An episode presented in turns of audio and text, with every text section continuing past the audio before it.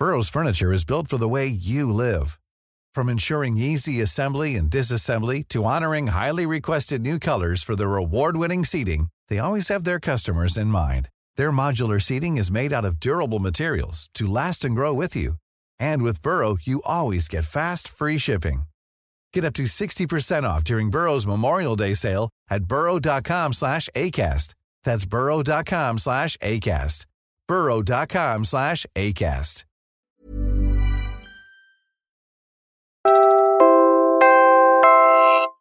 You're listening to Puma Podcast. Hi everyone, Ceej and Sab here. Normally, our material is pretty G rated, but today we'll be talking about an alcoholic drink gin.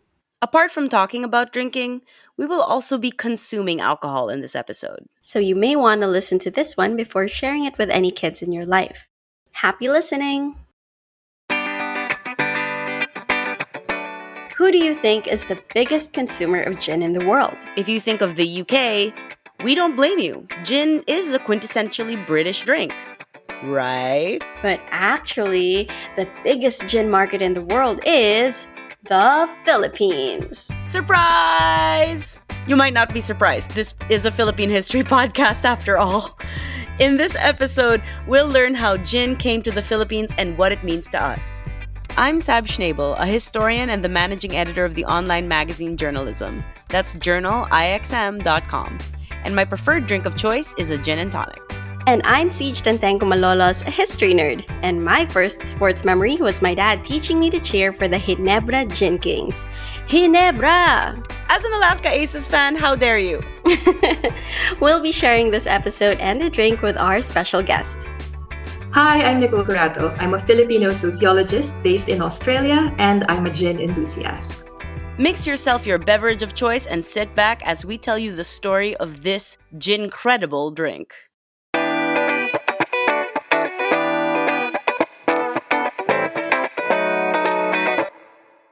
There are many different sources that talk about where gin supposedly came from. It depends on who you ask. So, some people would say it's the I think the Benedictine monks in Italy in the 11th century, they were using distilled spirits with juniper berries to heal the sick.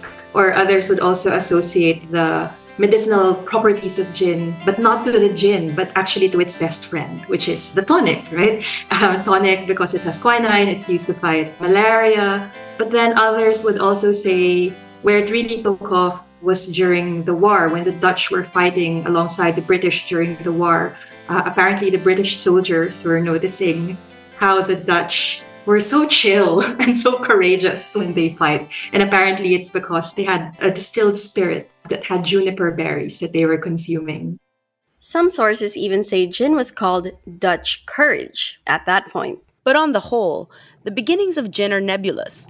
Some sources say it was first distilled in Belgium in the 13th century, Others say it was created in an alchemical lab in the Netherlands in the 17th century. The earliest distilled liquor we have heard of that used juniper berries was in the 11th century. To put that in perspective, that's so far back, Oxford University was only just starting to come about. It's almost as old as our pre colonial boat, the Balangay. Gin is made of juniper. So technically, uh, a beverage can only be called a gin if it has juniper in it. Juniper looks like a berry, but we're always reminded that technically it's not a berry. It's dark blue, it's almost black, it's aromatic. When you get the chance to hold a juniper berry, rub them against your palm, the aroma is divine. So there are different rules in the distillation process, but that also explains why there are different varieties of gin. There's like a London dry gin, there's an Old Tom's gin, and basically, the distillation process makes those differences in terms of how much sweetener can be added. Juniper has been used since basically time immemorial wherever it grows for medicinal and spiritual purposes. The Egyptians supposedly used juniper in their mummifying rituals. And it was used to ward off the deadly plague, aka the Black Death, which broke out several times in Europe from the 14th to the 17th century. You know those plague doctors with the beaks that were everywhere on the internet during the pandemic? Those beaks were stuffed with healing herbs like juniper. Fun fact those doctors were sometimes known as Dr. Schnabels because Schnabel, which is the German pronunciation of my name Schnabel, means beak. In Finland, there is an ale like beverage that is flavored with juniper instead of hops. Even Central and Slavic Europe have a liquor that is flavored with juniper. I guess when you don't have any spices, you use whatever you've got. The first proto gin was supposedly the Dutch spirit called Jenever. Jenever is Dutch for juniper. The credit for Jenever goes to two particular people both working in Leiden, now South Holland. Sylvius de Bouve was a 16th century apothecary, and the other was Francis Sylvius, a professor of medicine in the 17th century. And then in 1575, Bols, famous for being the oldest cocktail company still running, started making Jenever. And by 1602, it was supplying the Dutch East India Company known as the VOC. VOC sailors got Jenever in their rations. And so the Dutch brought Jenever everywhere from Indonesia to New Amsterdam, which you may know as New York. Who knew the story of a spirit could be so complicated? The simple part is this the British changed the name Jenever to Genever, shortened to gin. War and trade both contributed towards cultural exchange, and that's how we got to gin. And now, gin is one of the most popular spirits in the world. But what was the history of drinking spirits like in our neck of the woods? What was our society like when it came to alcohol?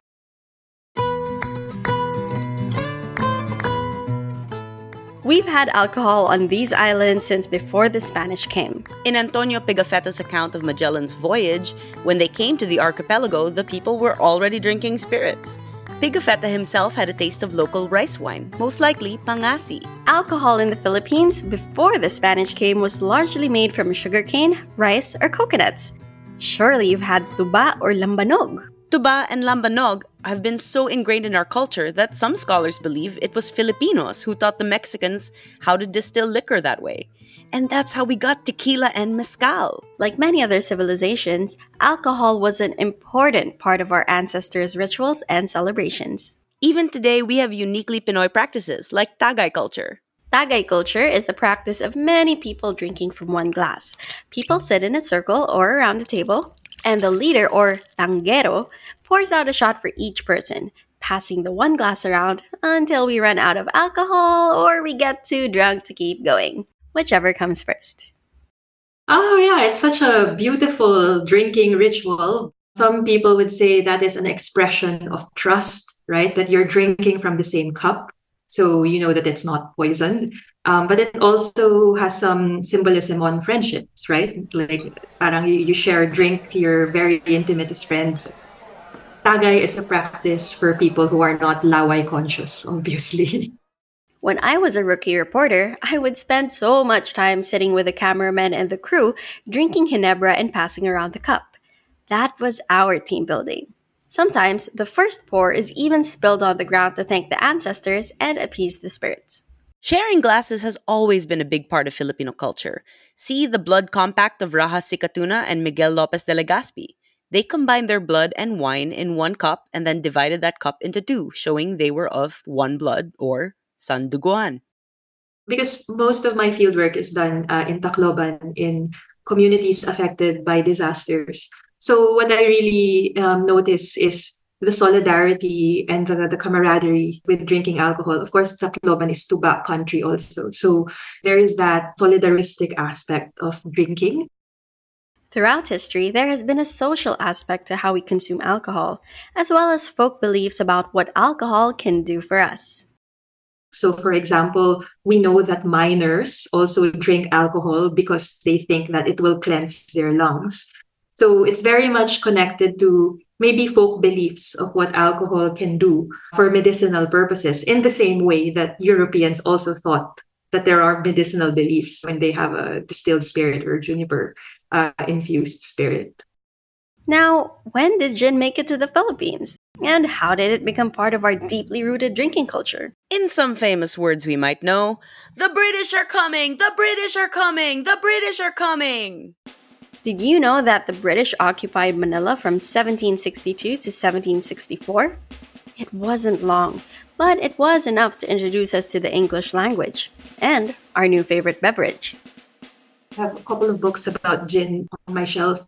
And one of those books, entitled Philosophy of Gin, was actually claiming that It was when the British were bringing casks of gin in and out the port of Cavite, and when the British troops withdrew, the locals developed a taste for gin. And in a word they didn't use back then, it went viral. Think about it. What's better in the tropical heat than something cooling and refreshing? I find it odd to drink red wine when it's very warm. It's a drink for cooler weather. Some alcohol is like that. Like whiskey, I also associate with cold weather. But think of gin pomelo. Crushed ice, gin, pomelo juice. Sounds like a relief on a hot, hot day, right? So Filipinos took to gin like a fish to water. How did we get to be the biggest gin consumers in the world? We'll pick up from the Spanish era when we come back.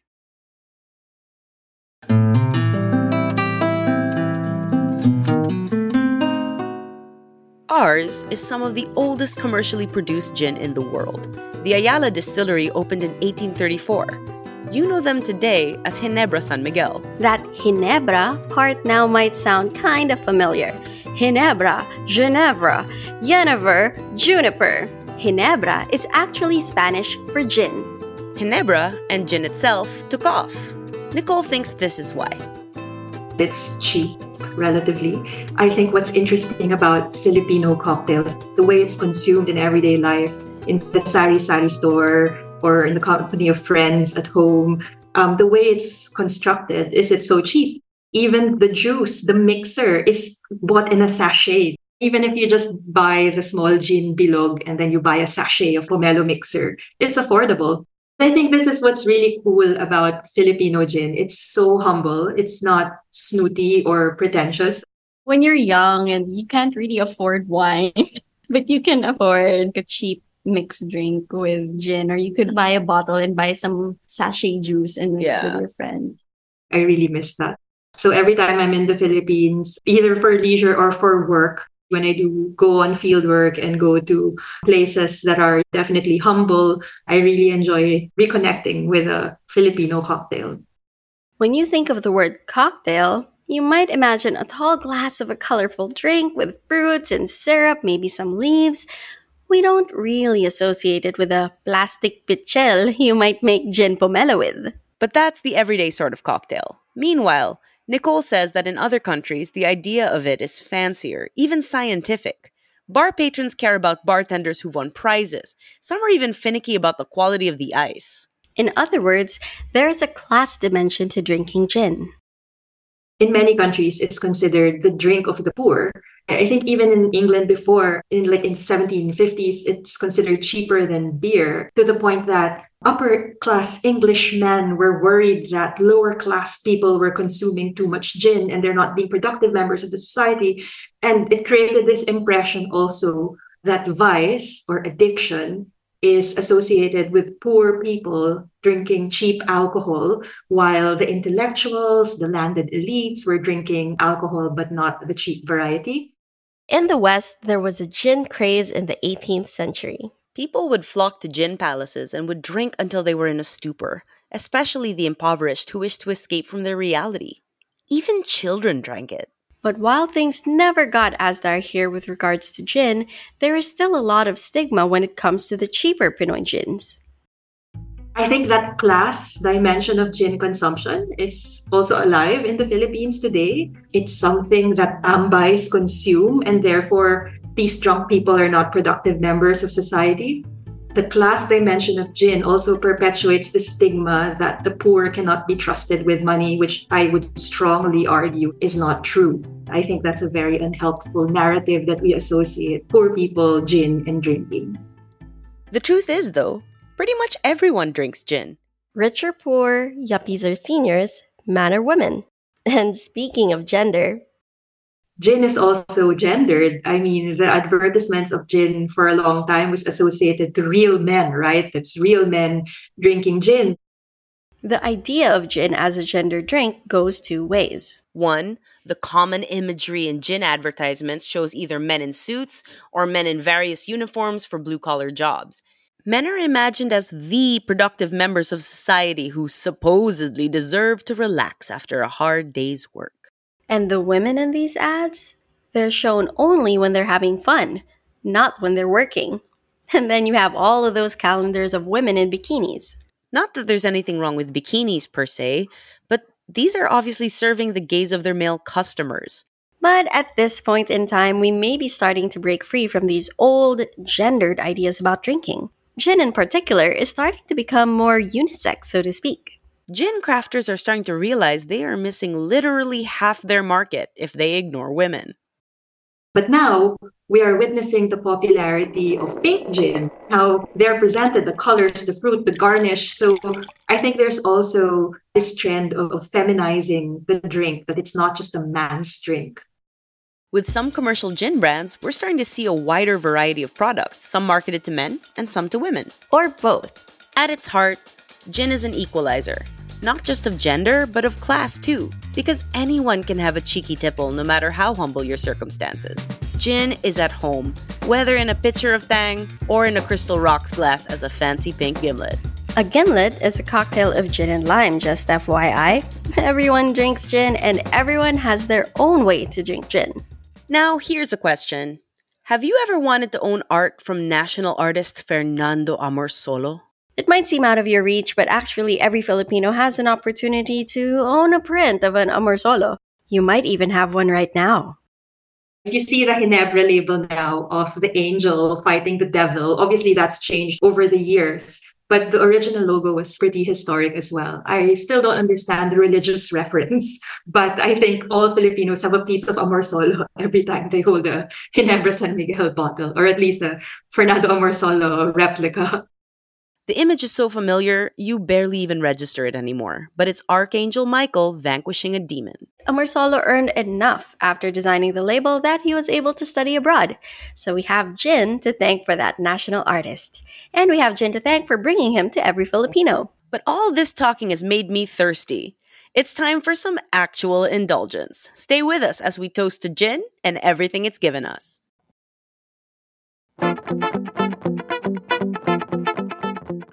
You didn't think we'd do a gin episode without a taste test, did you? Nicole was kind enough to show us her stash over a virtual inuman. Like Nicole mentioned at the top of the episode, she's based in Australia. But you know the joke about Pinoys. Pupunta yan kahit saan may inuman. Or inuman. It looks like perfume bottles, like how people display perfume bottles. You've got gin. First, we made the drinks. In this case, a Negroni. To make a Negroni, you take one part gin, one part Campari, and one part vermouth. Doesn't matter how big the parts are as long as they're equal. I have a gin specifically for Negroni, but really, it doesn't matter. So I just have this glass with ice. Usually, dapat daw yung ice is already big para it doesn't melt right Ice. away. Pahingi ice. Lagyan mo pa ice. Yan. Nicole, gaano karaming ice? Is this enough ice? Yeah, yeah, that's perfect. And then whatever Okay. portion you have, it's equal portions for each. That's why I love it because you don't have to think. Easy. So take out our This is the vermouth. vermouth. we have. Yeah, we have the Campari. So some people rub the the peel uh, on the glass, just maybe yeah, rub it, and then just dunk the orange. Pero small small slice, siguro half. I have this. Okay, half daw. Half daw. Negronis are really strong. They're strong, but it's okay. Okay, It's a sipping drink. Okay. Mm, Cheers! Cheers! Cheers! Yay! Yay! The color is so beautiful. It is pretty. And it smells so nice. Mm. And then you can prepare um big batch. So what I usually do, I keep my tonic water bottles, and then I keep my Negroni here. So emergency cocktail.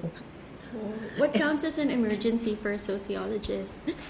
Ah, trolls or typos when things get published. oh no! Oh no, that's my biggest fear. We use the word public a lot, and when the letter L gets lost, it's a problem. yeah.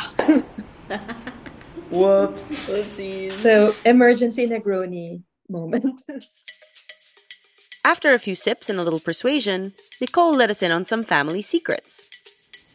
another heirloom recipe that I have, except that I don't have children, so there will be no heirs.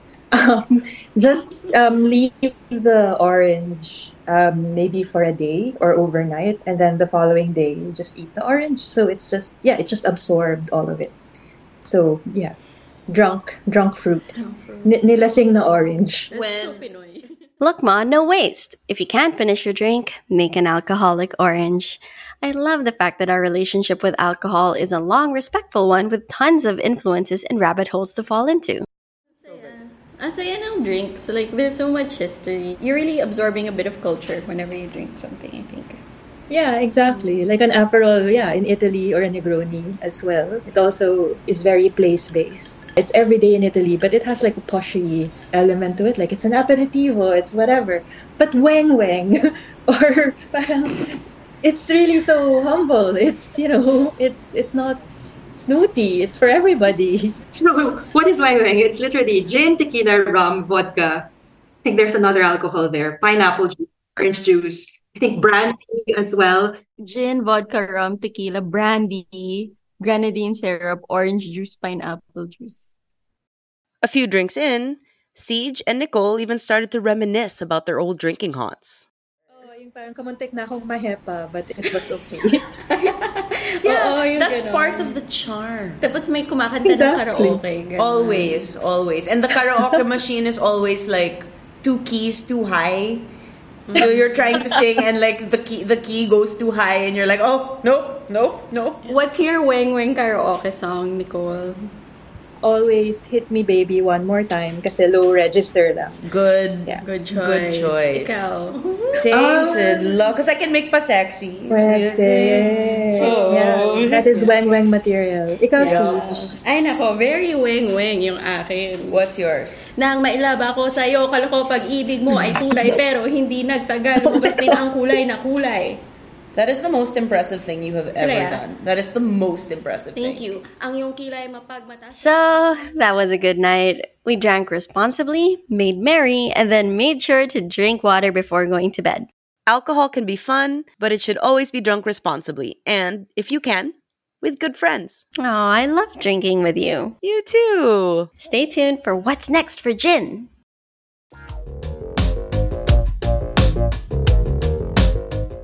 So, gin has come a long way from monasteries and the apothecaries of Europe to the various colonies in Southeast Asia. It's been a medicine, a poor man's drink, and then a rich man's drink, and then both, and then a women's drink, and then all of the above. Right now, gin is experiencing a resurgence in popularity and innovation. Here in the Philippines, we've got homegrown boutique brands coming out like Arc Botanical Gin and Proclamation Gin, one of Nicole's personal favorites. But the challenge is, like many crops, the material we use to make gin is being threatened by climate change. Gin and any alcohol, or actually any product, is really reliant on the land, right? It's reliant on predictable weather patterns. So, yeah, with increasing climate catastrophes, our alcohol production line is at risk. One trend that I really like here in Australia and also in the UK is the mainstreaming of carbon neutral distilleries. In fact, some of them are already carbon negative. So deliberately, they make vegan, carbon neutral, if not carbon negative gins. And across the world, distilleries are innovating by making gin with local botanicals. In South America, the Gracias a Dios agave gin uses 32 botanicals, one from each Mexican state. Japanese gin, Nikka Coffee, uses their native citrus, yuzu. And here in the Philippines, some craft distillers use sampaguita, dalandan, ilang-ilang, and more. There's a growing community of craft distillers in the country. And I mean, the truth is, if it's a craft gin, it necessarily it's more expensive because it's small batch, right? I mean, the reason why Ginebra is cheap is because it's mass produced. But yeah, economies of scale just will not allow craft gin distillers to sell at an affordable price point. That's just the nature of craft gin. So yeah, increasingly, I think there is not necessarily a shift of associating gin with um, poorer people, but there is, I think, this association of yeah, the more discerning palate, people who are trying to experiment with craft gin. Yeah, I just hope that the classist discourse uh, about gin goes away. I mean, this mata pobre anti-gin sentiment is just not helpful. All on its own, gin is making a splash. but we can help it get to the next level. So I very much want to see our craft distillers taking the global stage. I mean, let's face it, the global gin community, as with all industries, it's still heavily dominated by players from the global north, right? From US and Europe. But the Philippines can be uh, the global capital of gin innovations, right? We're the biggest consumers of gin in the world. So I also hope to see more accessibly priced craft gin for more people to enjoy. I would very much like to see a Filipino gin on the shelf of a bar, you know, in a random European country or in a random bar in Australia, because Don Papa is in that level already. When I go to bars and I look at the rum menu, it's no longer surprising to see Don Papa in that menu. So in a way, you know, Philippine rum has made it globally. So I hope our gin also gets to that level.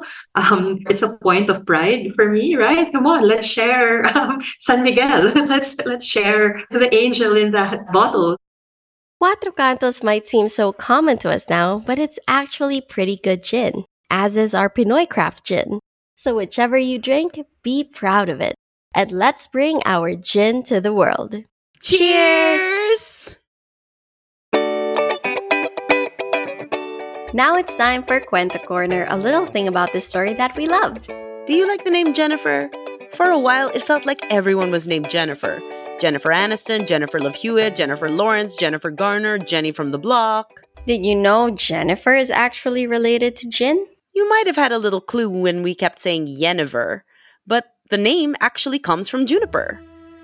Yeah, juniper. Juniper sounds so French and fancy. Yeah. But then, actually, the influence of juniper is all around us. So, like in literature, from, you know, the old medieval tales, Yeah. diba? Guinevere is a derivative of juniper. So, the French name for juniper is Ginevra. I see. Okay. And Spanish obviously is Ginebra. Yes. and then, in, you know, and then when, when it crosses over to England, it becomes Guinevere. Guinevere. And then the Americans got Jennifer. Yeah. So the next time you meet a Jenny, you can tell her her name comes from juniper, a historical medicine and the root of gin. And maybe make a toast to juniper and thank it for all it's given us. Just remember to drink responsibly. Class dismissed. If you learned something new in this episode, share it with a friend. And if you're old enough, grab a drinking buddy and have a Negroni. Curious who our next guests are? Subscribe to this show on Spotify, Apple Podcasts, or wherever you get podcasts to get sneak peeks on our upcoming episodes. And let's stay connected. Follow What's AP on social media. Check out Instagram at history.rebooted or facebook.com slash historyrebooted or Twitter at historyrebooted. Once again, I'm Ceej Tantengco Malolos, Puma Podcast. I'm on social media at Ceej the Day, C-E-E-J the Day, because I think you should seize the day. You can also catch more podcasts. Five Minutes Lang is our show on adulting and practical life skills, while Go Hard Girls features amazing Pinay athletes. And I'm Sab Schnabel, Puma Podcast. I'm on X as Sabrina Schnabel, that's S C H N A B E L. It rhymes with cable and it means beak. You can also read more from me at journalism, that's journalixm.com. This episode of What's AP Araling Panlipunan Rebooted was produced by Nina Toralba and edited by Joe Salcedo. Our Negroni tasting session was recorded on location by Freddy Blanco. Art by Trix Casilian.